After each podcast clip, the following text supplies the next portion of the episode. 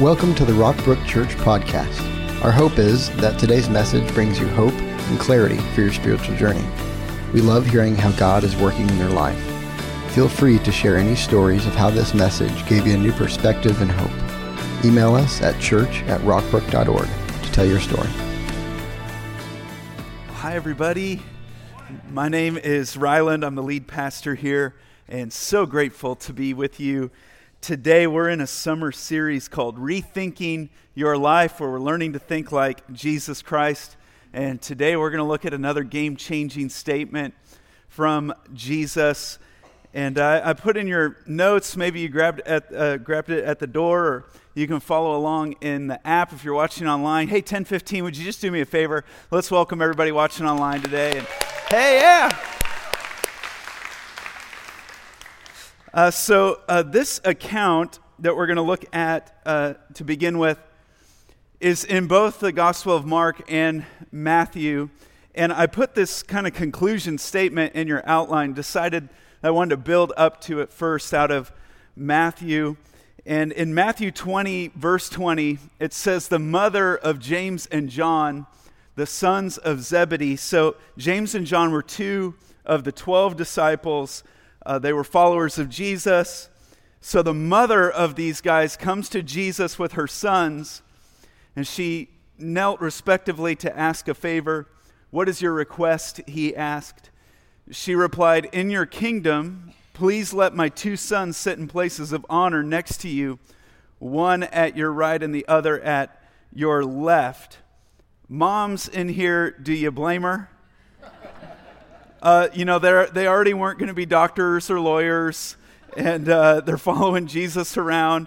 And I've often thought, uh, if you're the mom of one of the disciples, what do you tell your friends that they do? Like they're homeless fishermen, as best we can tell. And but up to this point, uh, Jesus had done so many amazing miracles. It's obvious that he's going to do something great, and maybe, uh, maybe when that happens, when it all goes down, whatever that is, James and John could have seats in the luxury box next to Jesus, and she'll be able to tell her friends that they're with Jesus, they're in with him, and that's what she wanted. You don't blame her. That's a good mom. Jesus is going to go on to tell her, uh, You really don't know what you're asking here, because he's predicting his death, and like, you know, they want seats next to me. It, it, it doesn't mean what you think it's going to mean. And those places are actually already being prepared uh, for um, people who are heavenly minded and giving up their life and everything else. But you go to verse 24, and it says, When the ten other disciples heard what James and John had asked, they were indignant. Can you picture this? They're mad. Picture the scene you got to believe those other guys who are going, James and John, I can't believe that. They've sunk to an all time low. You total kiss ups, bringing your mom to Jesus. Why are they mad? They're mad because they're afraid that those two guys are going to get glory that they wanted themselves. And there's no way they were going to give that up without a fight. And if you're anything like me, you're just so encouraged by that account that the people in the inner circle with Jesus, following Jesus, camping with Jesus, sitting under his teaching, watching the miracles, uh, eating together, breathing in the same air as God in the flesh, we're struggling with selfishness and they're struggling to see the big picture of what's going on. Jesus was making statements, they're struggling to understand them.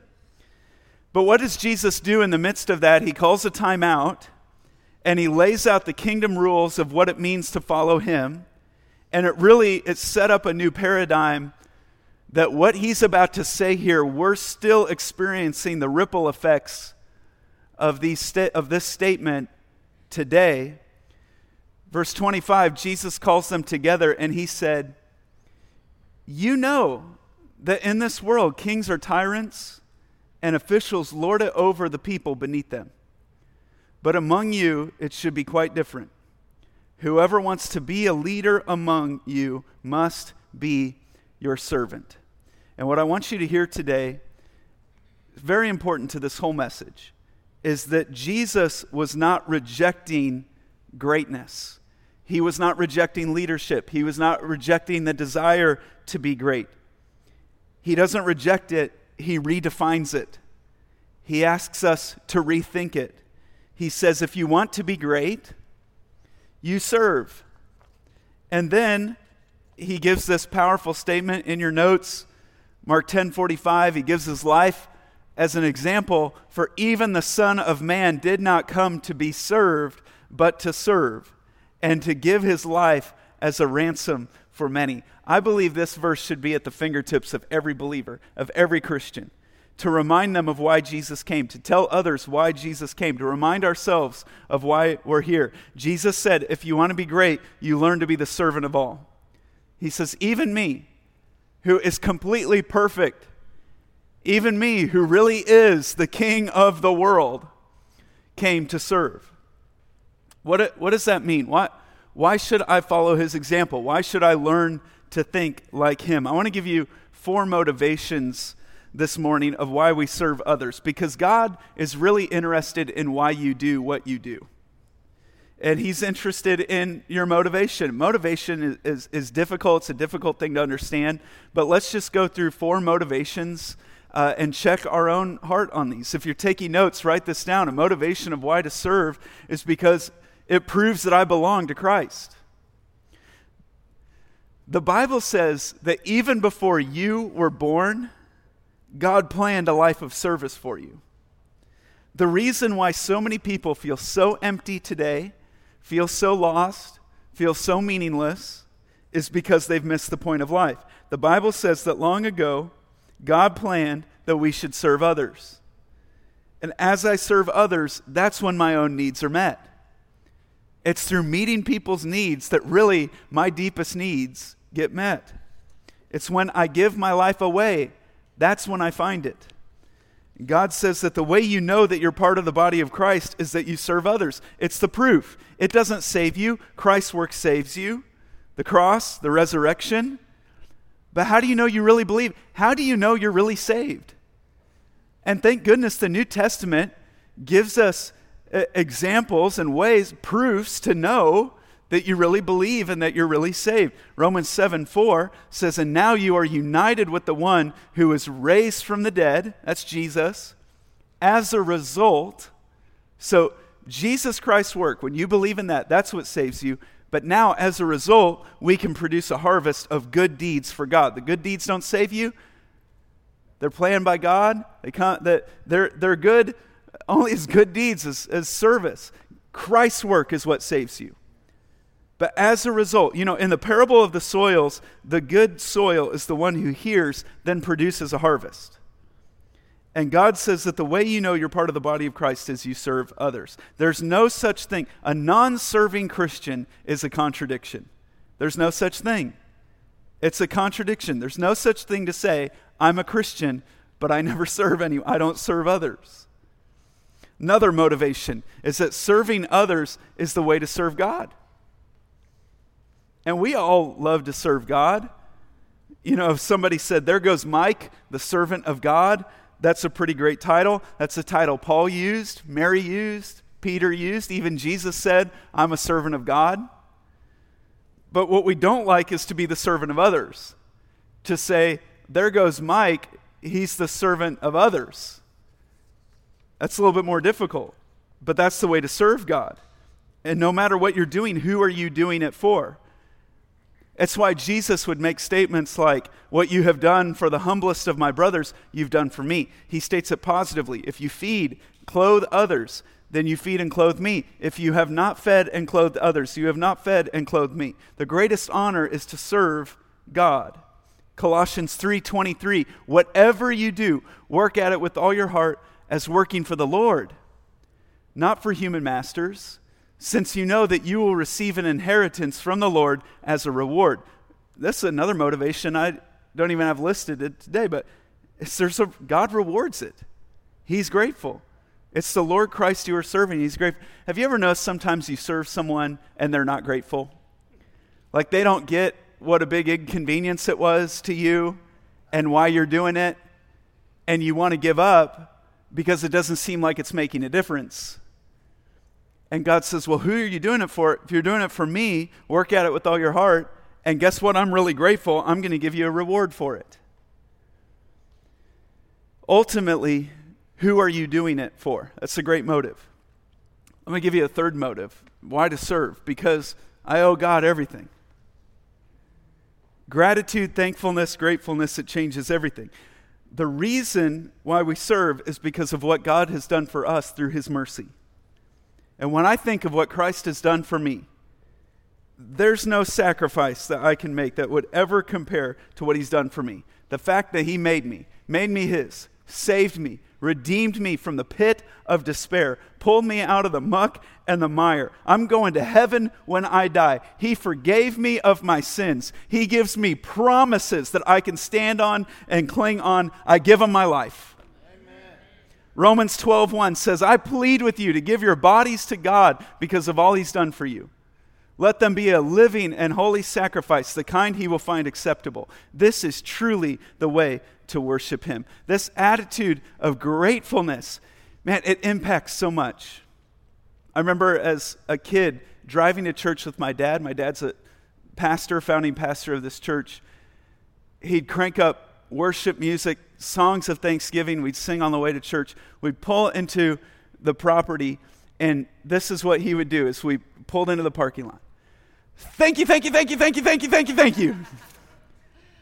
Uh, he just took on this attitude of gratitude of we don't deserve this what an incredible opportunity today i'm so grateful and it fueled the culture of our church the attitude of our church it, it made the messages so powerful times of worship so powerful to have behind it all an attitude of thank you thank you thank you thank you thank you thank you thank you let me give you the, the fourth motivation, the last one we'll look at today, and that is because service is the best use of my life. It is the best use of my life to serve God by serving other people in Jesus' name. The fact is, what counts is when you give your life away. The Bible says when you do what you do with all your heart, as you do it for the Lord, it all counts. So when I go home today and tonight do the dishes and take out the trash and put the kids to bed, it's just as important as preaching this sermon right now. And hopefully, Lauren's not watching online, otherwise, I just committed myself to doing those things. But it's all important, it's all valuable. And it's not so much what you do, it's your heart behind it and how you do it. What's your attitude? And there's no insignificant service in God's eyes. 1 Corinthians 15 58. So, my dear brothers and sisters, be strong and immovable. Always work enthusiastically for the Lord, for you know that nothing you do for the Lord is ever useless. Nothing you do is without value when it's done for God. And when you minister, uh, acts of ministry, acts of, that's just serving. It has an impact for eternity. And we have an awesome opportunity coming up next week uh, this Saturday, July 18th, we're having our big annual serve day where you can make a difference. A lot of effort goes into this day. The goal is that the whole church uh, would participate. Wherever you are in your journey of faith, however connected or unconnected you are to this church, our whole church just takes a, a day to serve and to make a difference. And there's several different projects happening. We've got stuff indoor, stuff outdoor, earlier in the day, later in the day, uh, stuff that's uh, contact with other people or you do with other people, opportunities where uh, you would not come in contact with another person. Uh, how do you find that stuff out? Uh, you can preview the projects. You can sign up for a project. We're donating stuff that day. You can see the donation list. Uh, the tents between the buildings, uh, that's why that's there. very clear out there how to do that. If you're watching online, or maybe you want to do this even if you're here, rockbrook.org slash serve has that information. All that's duplicated on the app. And if you have any questions, serveday at rockbrook.org. Uh, the team that puts Serve Day together want to make it. If somebody doesn't serve on Serve Day, it's not because we didn't make the information clear and the opportunities clear, okay? And so, uh, even if you're listening to this later in the week, uh, there's still opportunities to sign up uh, all this week. Uh, so, uh, make that happen, happen. Check that out. Let me highlight a couple of things, give you a few details. Stick with me for a moment as we talk nuts and bolts of Serve Day for a little bit. A couple of big projects are happening that day. In the morning, we're doing a food and supply drive here at the church from 9 to 11. So you drive through, donate stuff, you just pop the trunk, people get it out uh, from 9 to 11. If, you're ser- if you sign up to serve at that event, um, then there's time on either side of that, or you can just sign up to drive through and donate. And uh, I hold in my hand from the home office in Wahoo, Nebraska, the donations list. We put this in your worship guide as well. And uh, you can take a look at this, and it's just suggested stuff on what you could donate that day school supplies, food for local pantries, care packages for nursing homes. And maybe you even have another Serve Day project that day. Uh, mine's later in the day, so I'm going to drive through and donate on my way to the Serve Project. Would love for you to participate in that. And then in the afternoon, uh, we'll be distributing food to people in our community who are in need, and we're doing that in partnership with Harvesters, and that's from 12:30 to 2:30. Again, if you sign up to serve for that, there's time on either side. Um, but maybe you know someone uh, who, man, they could drive through and, and pick up some uh, donations as well. Various times and size of projects, commitments, several different things yard cleanouts, groups going down to harvesters to sort and repackage food. Uh, lots of amazing projects you guys have uh, come up with and submitted. And so let's go. Let's do it. Wear your serve day shirt. Oh, I meant to bring one up here. But if it, a serve day shirt, wear it that day. You can pick that up uh, in the serve tents. And even if you're going to drive through and donate food, come on, just play ball. Sign up for that. Wear your shirt. Champion that. Uh, if you want to give blood, uh, we're doing, we couldn't get the blood drive to line up with serve day, so we're doing it the following Friday. Sign up for that. Wear your serve shirt. Give blood. Like, let, let's do this uh, together. And uh, if the last few years, we've done a huddle on Saturday mornings before we go to uh, all of our serve events. We're not going to do that this year because so much has happened at the church. We didn't want to huddle everybody together for obvious reasons. So we're going to send out just a short devotional to all the uh, the project leads, and uh, you can do that uh, with your group. Get a yard sign, the whole thing. We'll give you some more information today. But before we move on, I just want to thank uh, Dave and Susie Hostetler and Susan Lorimer, Tom Stoltz, many other people have volunteered and helped. You don't just pull off Serve Day by accident, and they've done a lot of great work. Come on, would you just thank them with me? Yeah. Way to go. Woo! If you were to ask me about Rockbrook's greatest strengths, what's one of Rockbrook's greatest strengths? I would say it's serving. The willingness to get our hands dirty, the willingness to do things outside of our comfort zone, the willingness to tweak our schedule, the willingness to serve. We have far above the national average of the percentage of our church who actively, regularly serve, the willingness to care for other people. Last week, I was getting coffee on my, and they said, Hey, what are you doing today? I said, I'm on my way to church. They said, What church do you go to? I said, Rockbrook. They said, Is everybody there just so nice? I said, Why do you say that? And she goes, Well, it just seems like you really care for people. I said, Could you hold my coffee while I go over here and cry? and that happens all the time that someone who, she's never been here. Her only connection to a church is the friends that she has, the customers that come in. And it's just a powerful example of a willingness to really care for other people. I have learned from so, so much from Rockbrook about what it means to be a true servant.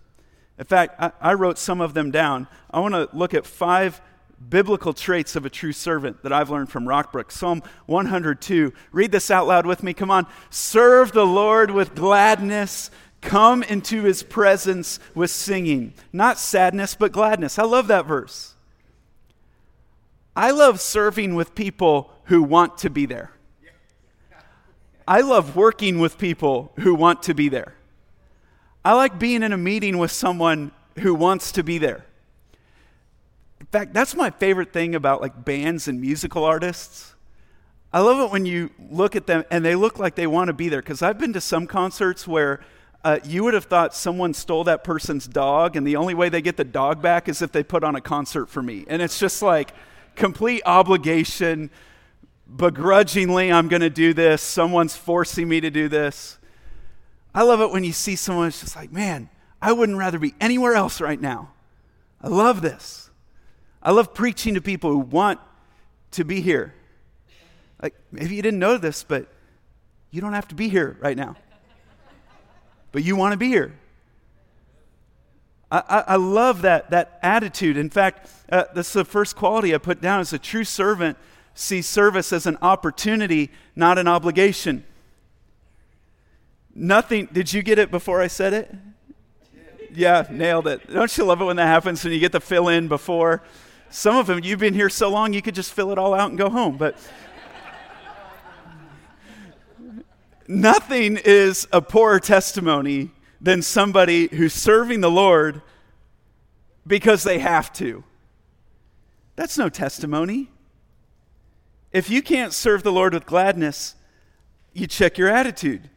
You need to go back over the things that God has done for you and realize the motivations that give you gladness. I feel like Paul in 1 Timothy 1 that says, I thank Christ Jesus our Lord who has given me strength that he considered me trustworthy, appointing me to his service, even though I was once a blasphemer and a persecutor and a violent man, I was shown mercy because I acted in ignorance and unbelief.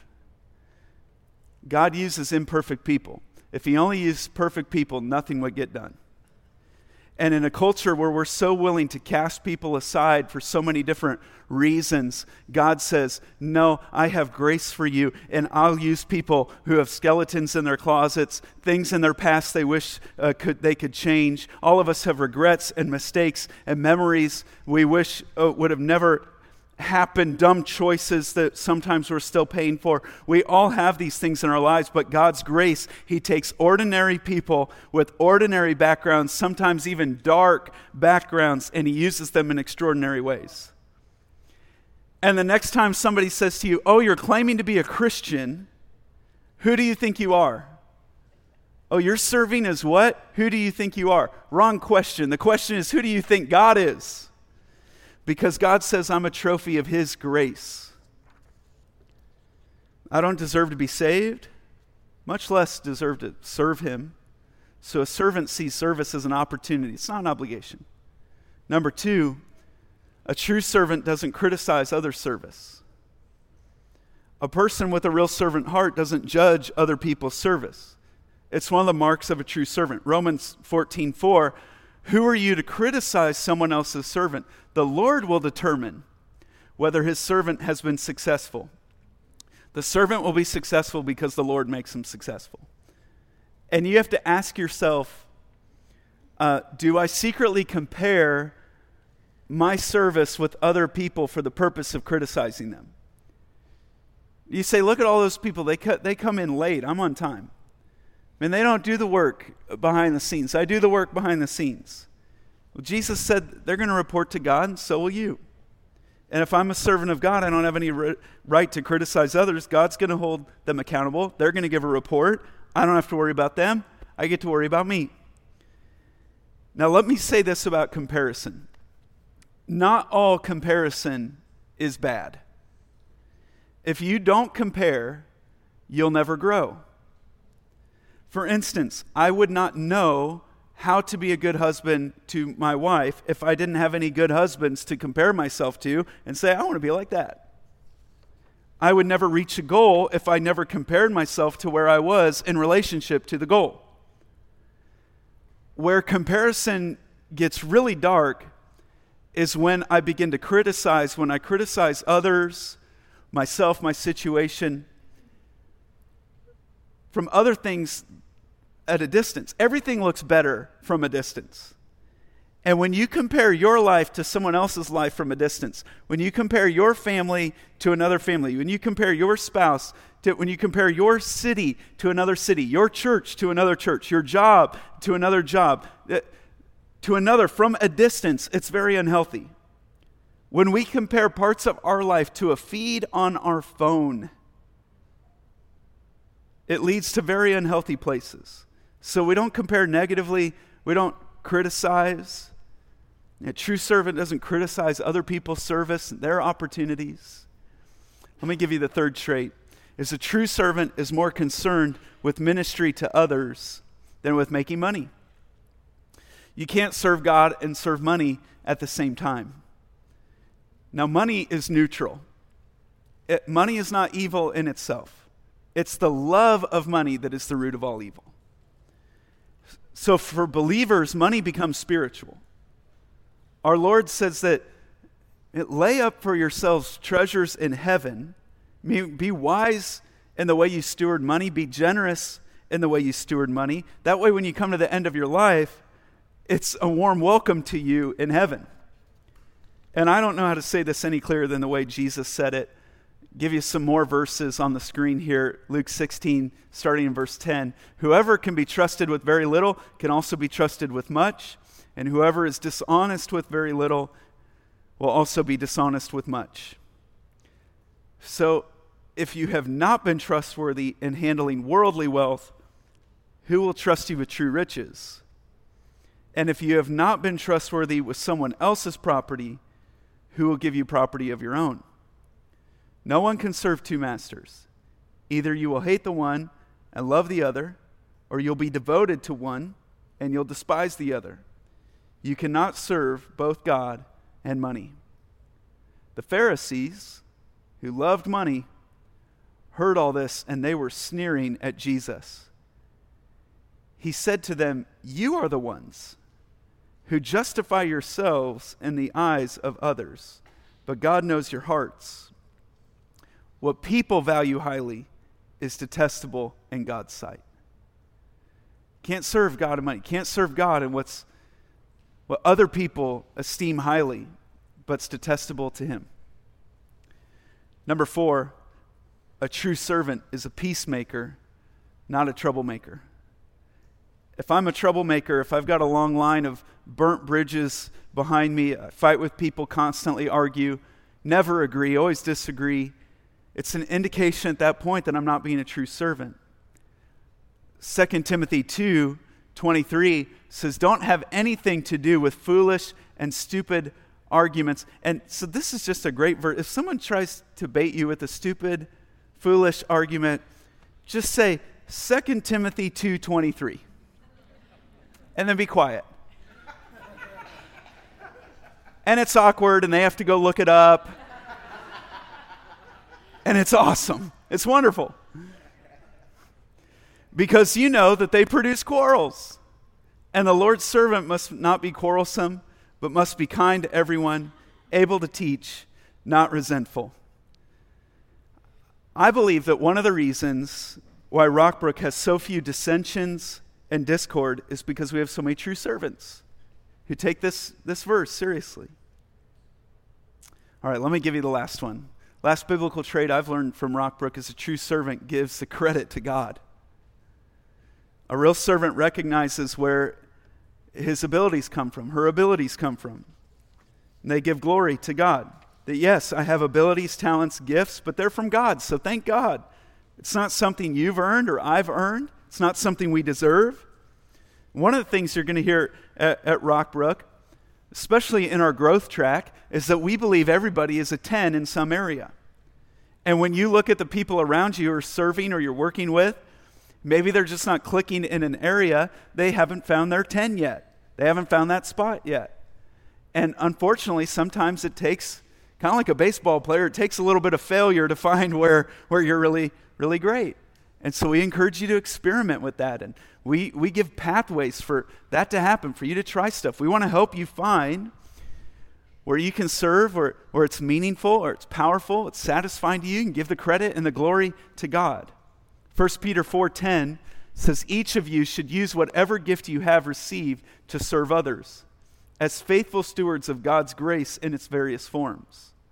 If anyone speaks, they should do so as one who speaks the very words of God. If anyone serves, they should do so with the strength God provides, so that in all things God may be praised through Jesus Christ. Read this last part with me. To him be the glory and the power forever and ever. Amen.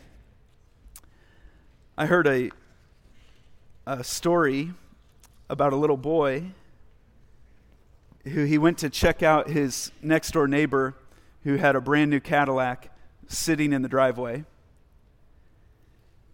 And the man came out and said, So, uh, you like my new car? My brother gave it to me. And the little boy said, Wow, I wish. And the man said, Stop right there. You're going to say, I wish I had a brother just like that. And the boy said, No, I wish I could be a brother like that. Let's pray.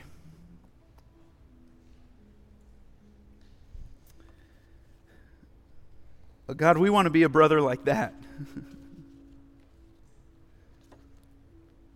I'm just going to pray a, a, prayer of commission today as uh, we won't be huddling or gathering uh, this Saturday.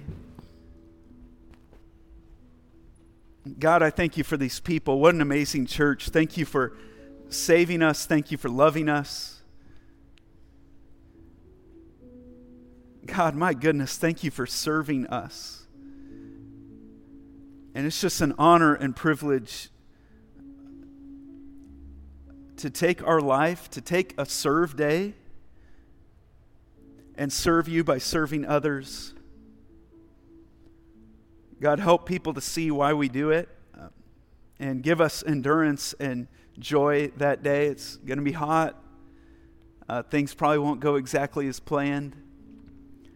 Uh, there may be miscommunications or uh, issues, problems, technical problems. There always are. But God, we just push all, through all of that because of 2 Corinthians 5:14. Christ's love compels us. It's in Jesus name we pray. Amen. Thanks for joining us today. We would love for you to get connected to what's going on at Rockbrook Church visit us online at rockbrook.org for service times, small group information, and other ways you can discover your purpose here on earth.